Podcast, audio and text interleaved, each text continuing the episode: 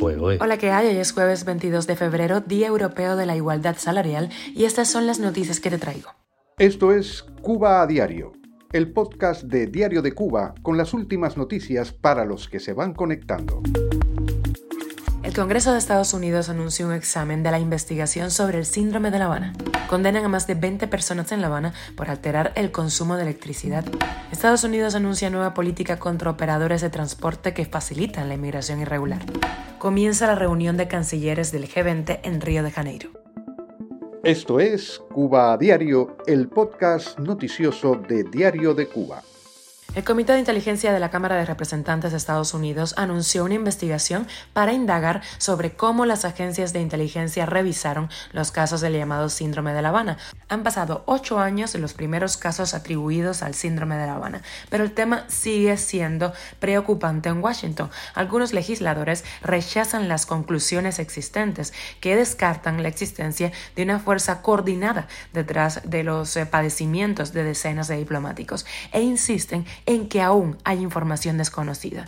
Un exfuncionario afectado, quien prefirió mantenerse en el anonimato, aseguró que él y otras víctimas han brindado testimonios ante el comité en los últimos dos meses, aportando sus perspectivas sobre esta inquietante dolencia. Cuba a diario. El Tribunal Provincial de La Habana sancionó con penas que oscilan entre las multas administrativas y los ocho años de prisión a 21 personas, entre ellas siete funcionarios de la Unión Eléctrica de la capital, por los delitos de falsificación y cohecho continuado, así lo informó la televisión estatal.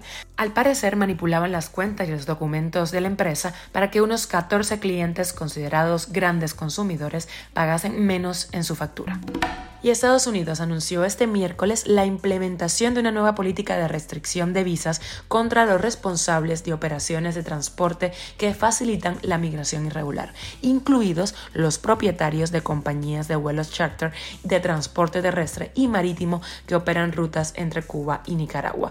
Según comentaron autoridades de Estados Unidos, la ruta migratoria establecida desde Cuba a Nicaragua por vía aérea está destinada al contrabando de migrantes. Se refieren a los vuelos charter que van de Cuba a Nicaragua llenos de capacidad y regresan completamente vacíos. Cuba a diario. Y viajamos a Brasil porque la reunión de ministros de Exteriores del G20, foro compuesto por las mayores economías del mundo, comenzó ayer miércoles en Río de Janeiro, con un llamado de Brasil a la paz y a la cooperación, así lo informó la agencia pero con los continuos enfrentamientos entre Rusia y Ucrania y la guerra en Gaza, los diplomáticos no son optimistas respecto a lo que se pueda mejorar en cuanto a gobernanza.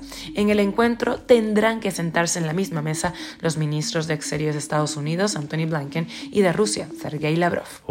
Esto es Cuba a Diario, el podcast noticioso de Diario de Cuba, dirigido por Wendy Lascano y producido por Raiza Fernández. Muchísimas gracias por informarte en Cuba a Diario. Te recuerdo que estamos contigo de lunes a viernes en Spotify, Apple Podcast, Google Podcast, Telegram y nos puedes seguir en redes sociales. Yo soy Wendy Lascano, te mando un beso enorme.